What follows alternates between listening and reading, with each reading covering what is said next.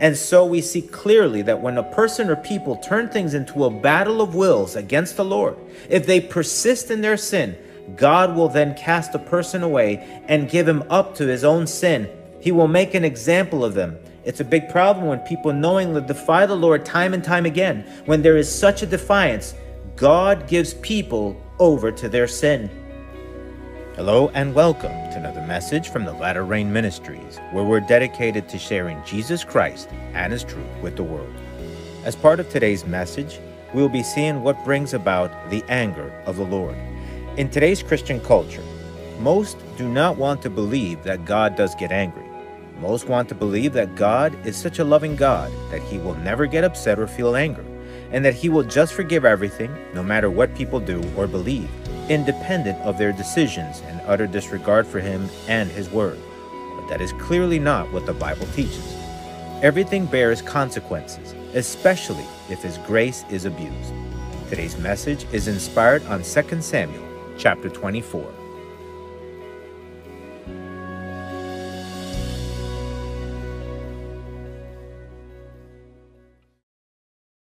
Let us pray to the Lord together. Heavenly Father, Holy God, Hallowed and glorified be your name. Your kingdom come, O Lord. Your name may be glorified above all things. Heavenly Father, for yours is the kingdom and the power and the glory forever and ever. For you and you alone are Lord and God. Heavenly Father, in the name of Jesus, I pray, O Lord, that you always please remember us in your mercy. Please remember, O Lord, our fallen state, Lord God, that even though we believe in you and we have we may have given our lives to you, Lord. We're still sinners, Lord. We're still so imperfect, Lord God. Please have mercy on us. But I pray, Heavenly Father, in the name of Jesus, that you help us not to take your grace for granted. Help us, O oh Lord, not to abuse the good that you want to shed on us, the love, Lord God, that you give so much to us. Heavenly Father, help us, O oh Lord, to be able to treasure, to respect you, Lord God. To you be all the honor and the glory and the praise forever and ever, O Lord. In Jesus' name I pray. Amen. We'll be reading today from the book of 2 Samuel, chapter 24. This is the word of the Lord. Again, the anger of the Lord was aroused against Israel, and he moved David against them to say, Go, number Israel and Judah.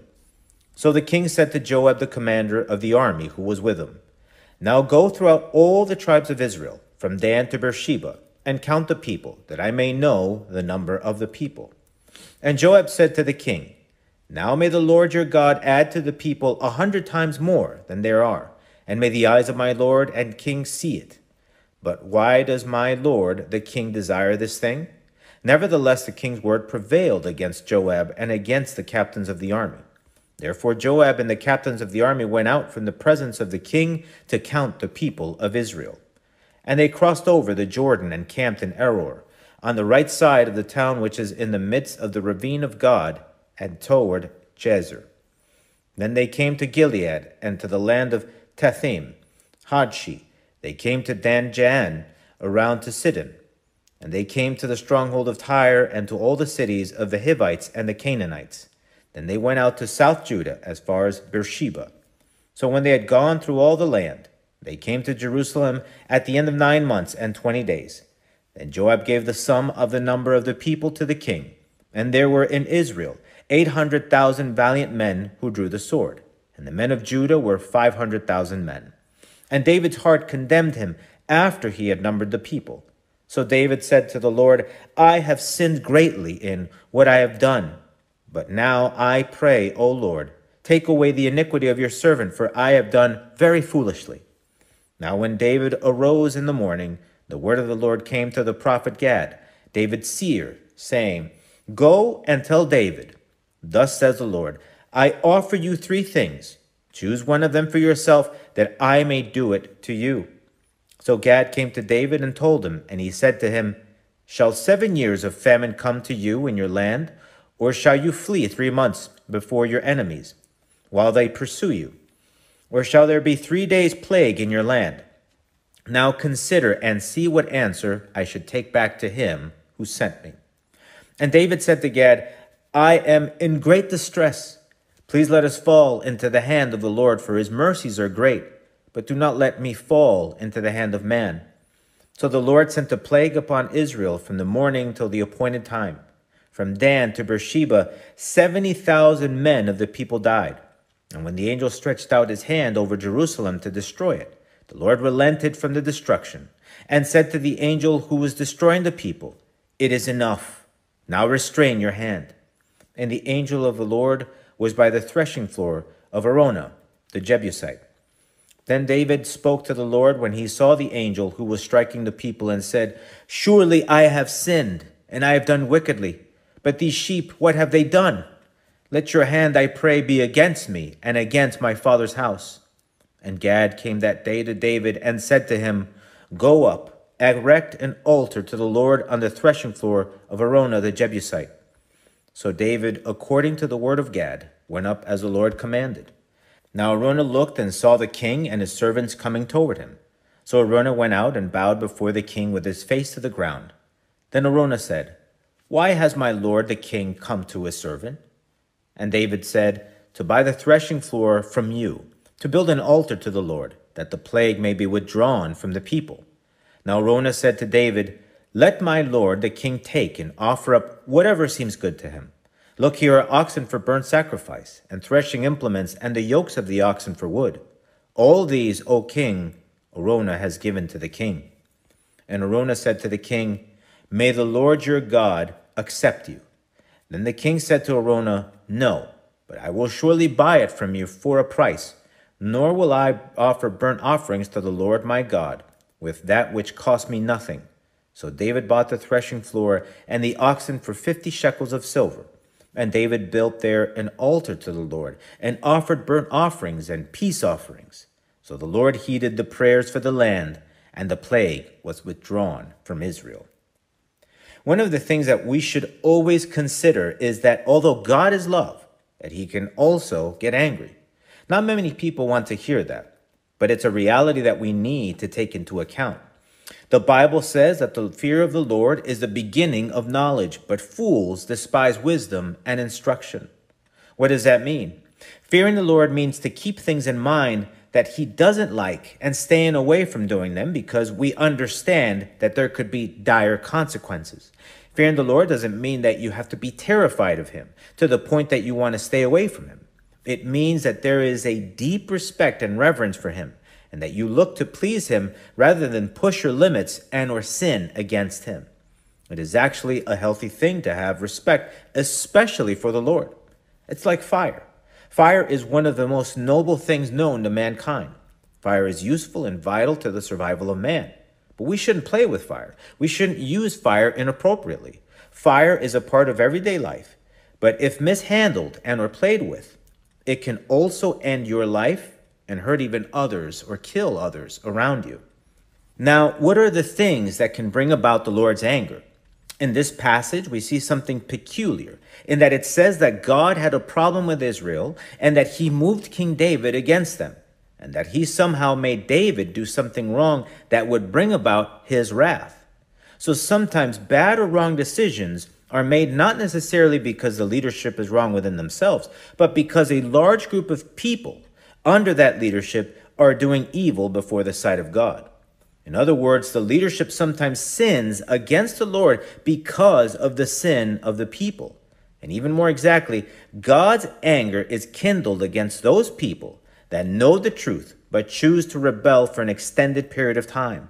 This is what causes God's anger to come.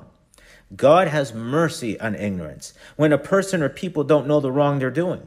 But when people know what is right and refuse to do it, and they refuse to do what is right for an extended period of time, that's when God's anger may occur. There are no coincidences or certain things happening just because. Something triggers God's anger. This is how the Bible explains it. And that servant who knew his master's will and did not prepare himself or do according to his will shall be beaten with many stripes. But he who did not know, yet committed things deserving of stripes, shall be beaten with few. For everyone to whom much is given, from him much will be required, and to whom much has been committed, of him they will ask the more. We can look at the Bible, obviously, for examples where God allowed for things to happen that can be destructive.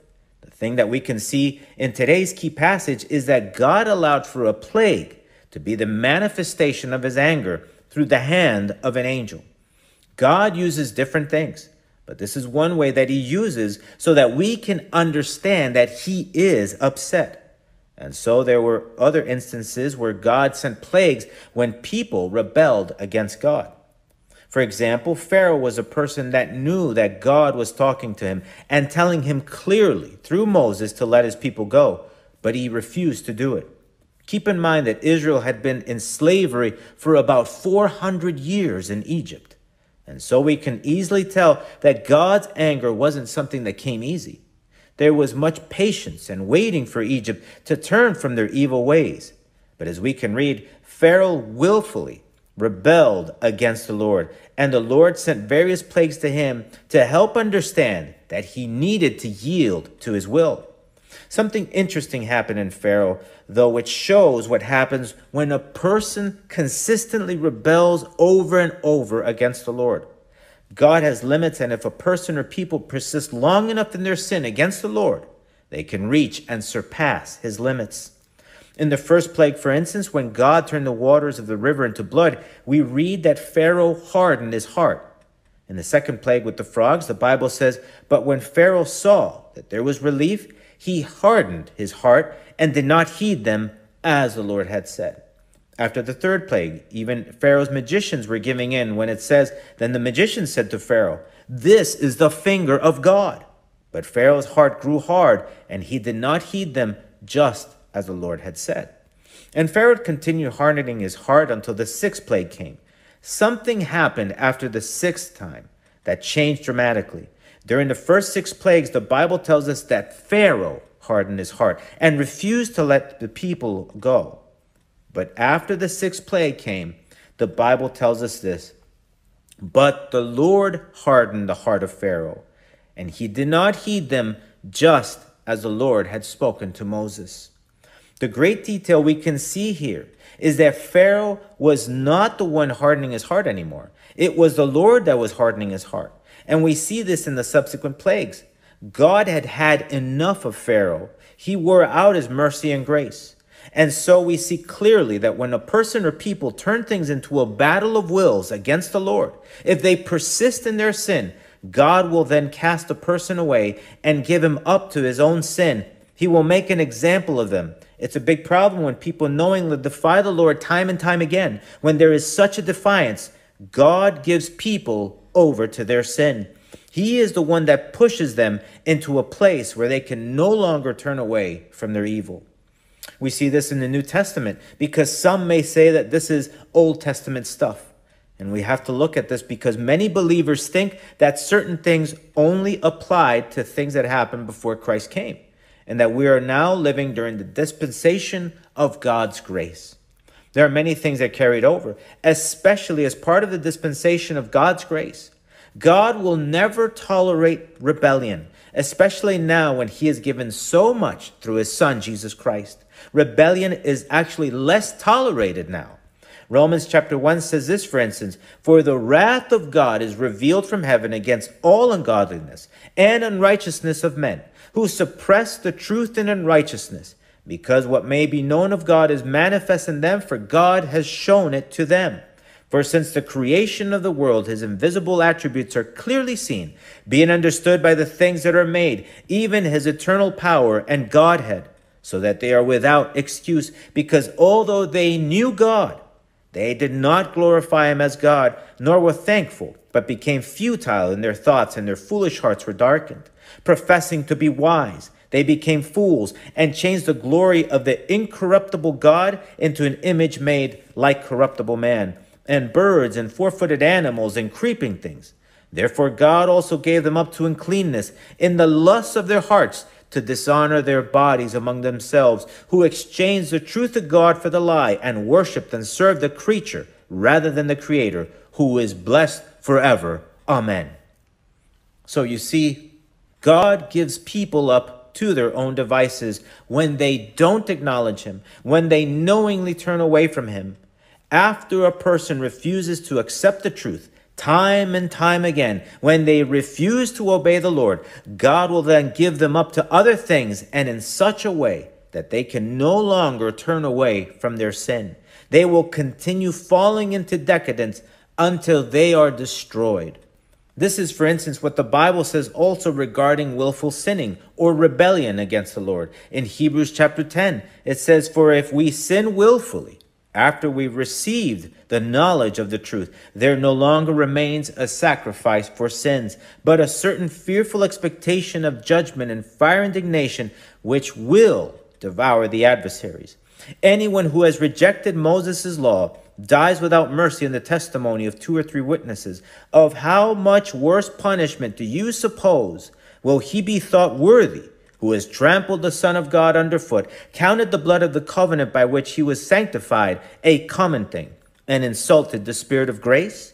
For we know him who said, Vengeance is mine, I will repay, says the Lord. And again, the Lord will judge his people. It is a fearful thing to fall into the hands of the living God. We don't know exactly what sin in particular God was addressing in the original text we read at the beginning. But one thing we do know, and that is that his patience was exhausted. There is no forcing God's hand away from things, and there will always be consequences for rebelling against the Lord. Psalm 145 says, The Lord is gracious and full of compassion, slow to anger, and great in mercy. The Lord is good to all, and his tender mercies are over all his works. But again, God doesn't just punish at the very first sign of someone rebelling against him. He is slow to anger and great in mercy. He waits and waits and waits. And while he is waiting, he sends warnings time and time again through his word, through those that serve him in one way or another. He calls people to repent, to change, to turn away from their sin. But we need to understand that just because he is slow to anger and great in mercy, that it doesn't mean that his anger never comes if he is pushed and that mercy is unlimited. There is such a thing as quitting while you're ahead. I will share with you something personal from my own stupider younger years, if you will. I have to confess that I have always loved speed, especially in cars. I'm ashamed to say it now, but when I was younger and more foolish, I used to drag race a little here and there in the street with other people that were just as dumb as I was. And I was getting bolder with time because I was getting more and more used to it.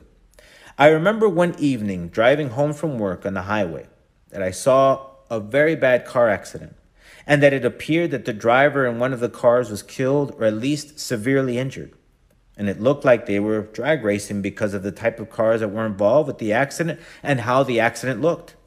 There were many police cars and ambulances all around them. And I remember seeing one of the cars, the one that was in worse condition, that it looked like mine. And I heard a voice inside of me telling me this if you keep going the way you are, that will be you one day. And that sent a cold chill down my back and I told myself, I think my street racing days are over.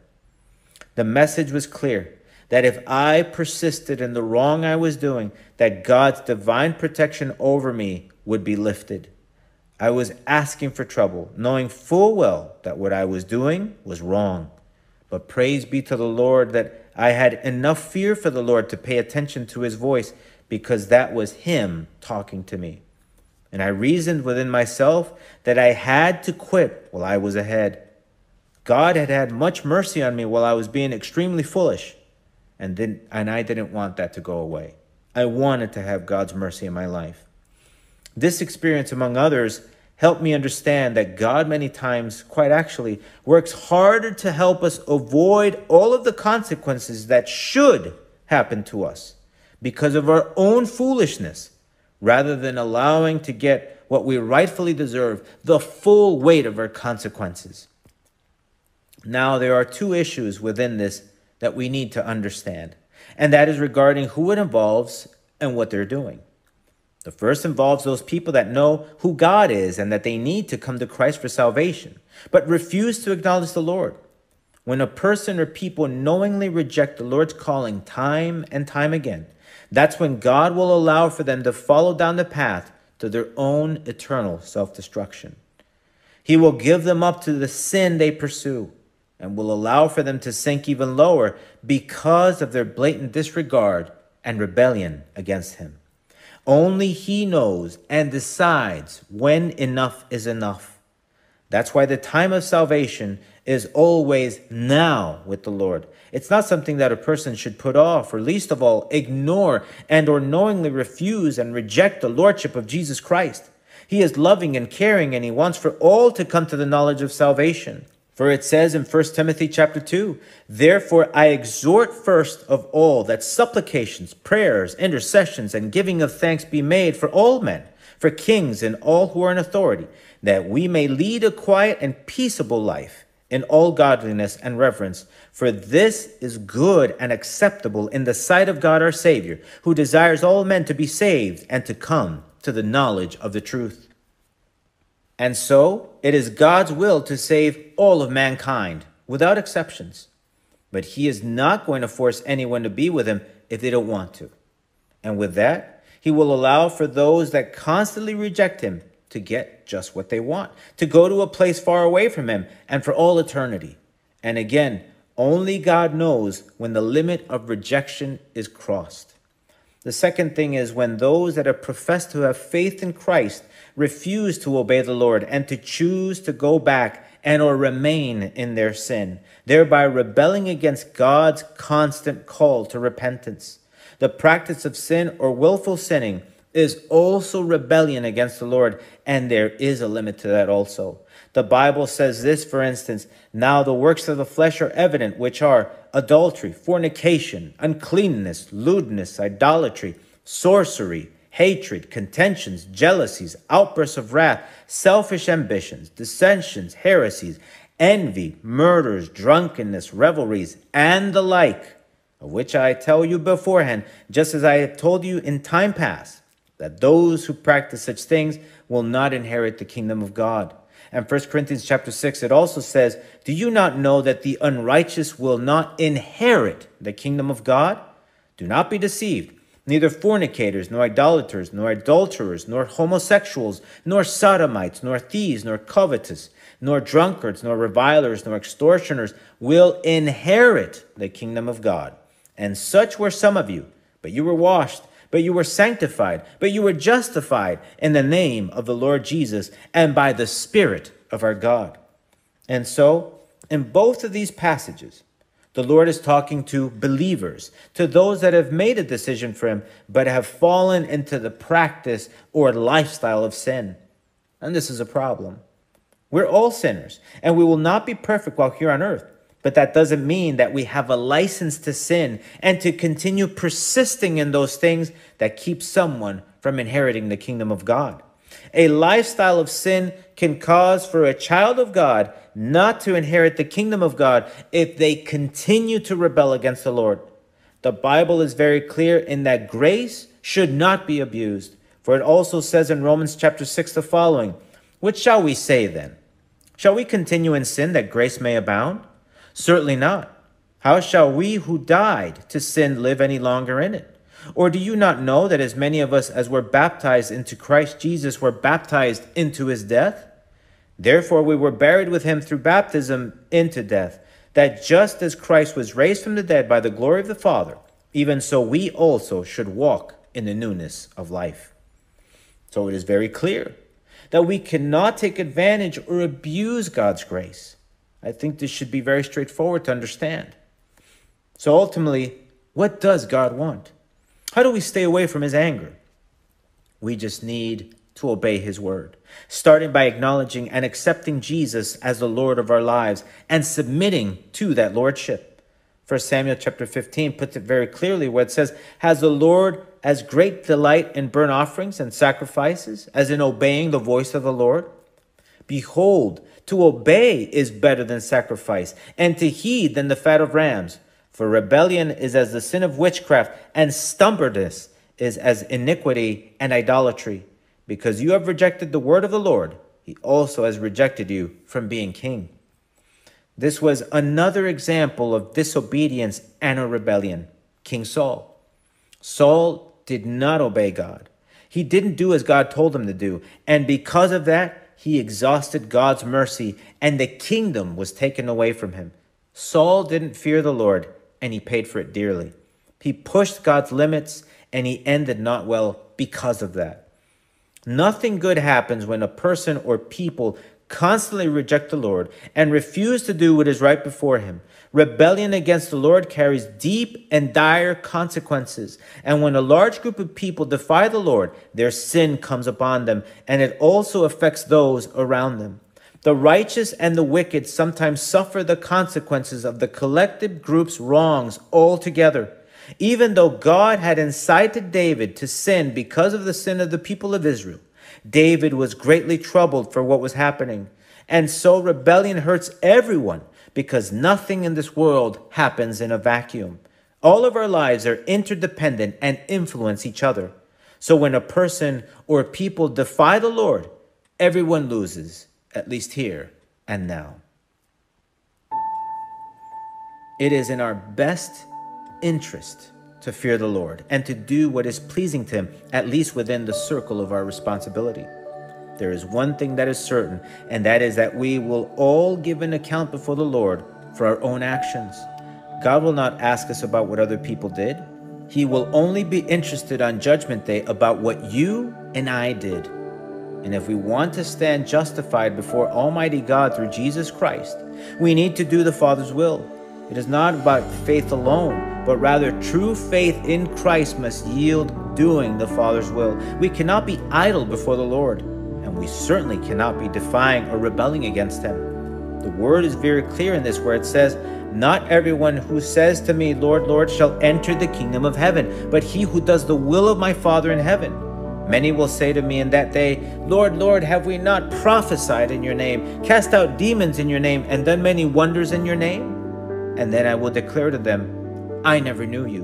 Depart from me, you who practice lawlessness. This is a certain and irrefutable thing before the Lord that if we are not doing the Father's will, then we are practicing lawlessness. We are doing what is wrong before the Lord. There is no such thing as neutrality when it comes to doing or not doing His will. We need to be actively looking to do His will in order to be doing what is right and justifiable before His eyes. True faith in Christ yields production, and that is good works. The fruit of the Spirit enables us to do those things that perpetuate life, that in turn counts towards eternity. Everything we do for the Lord counts towards eternity, towards the future. That's why he said, But lay up for yourselves treasures in heaven, where neither moth nor rust destroys, and where thieves do not break in and steal. For where your treasure is, there your heart will be also. If we rebel against the Lord, we're only hurting ourselves here and now, and worse, hurting ourselves in the future. But if we love the Lord and we look to please Him by doing His will, we will completely avoid His anger and through the work of the Holy Spirit bring about His blessing and the eternal life that only He can provide. And when we sin, the best offering we can ever give the Lord is true repentance and conversion by turning away from those things that are wrong and learning to do what is right out of love for Him. Let us pray. Heavenly Father, Lord God, blessed are you, O Lord, because you are truly gracious and merciful and good to us, Lord God. Heavenly Father, in the name of Jesus, I pray, O Lord God, that you help us to value what you have done for us. Help us, O Lord, to value your grace and your love, not to take it for granted and not to abuse it, Lord God. Help us, O Lord, Heavenly Father, that we may be able to yield to you, to surrender to you, and to just do what you tell us to do. Heavenly Father, it's, it's very simple. The concept is very simple. It's just doing what we're told to do. Heavenly Father, help us in that learning that we may learn how to love you and to appreciate the things that you've done for us. And help us to learn how to love our neighbor. Heavenly Father, please forgive us for our rebellions, for a constant sinning before you. We pray for your mercy and for your continued grace. And we pray that you help us to be mindful of the wrongs that we do and to turn away from them to follow you. I praise you and I worship you, Lord God. In Jesus' name, amen. Please join us again next time as we look into God's Word together. If you have any questions or just need some prayer, please email us through our website. If you want to listen to other messages, you can go to our website or look for our podcast in the Apple iTunes Store under The Latter Rain Ministries to subscribe. The Latter Rain Ministries is a self supporting Christian ministry dedicated to sharing Jesus Christ and His truth with the world. The Lord is near. May God bless you.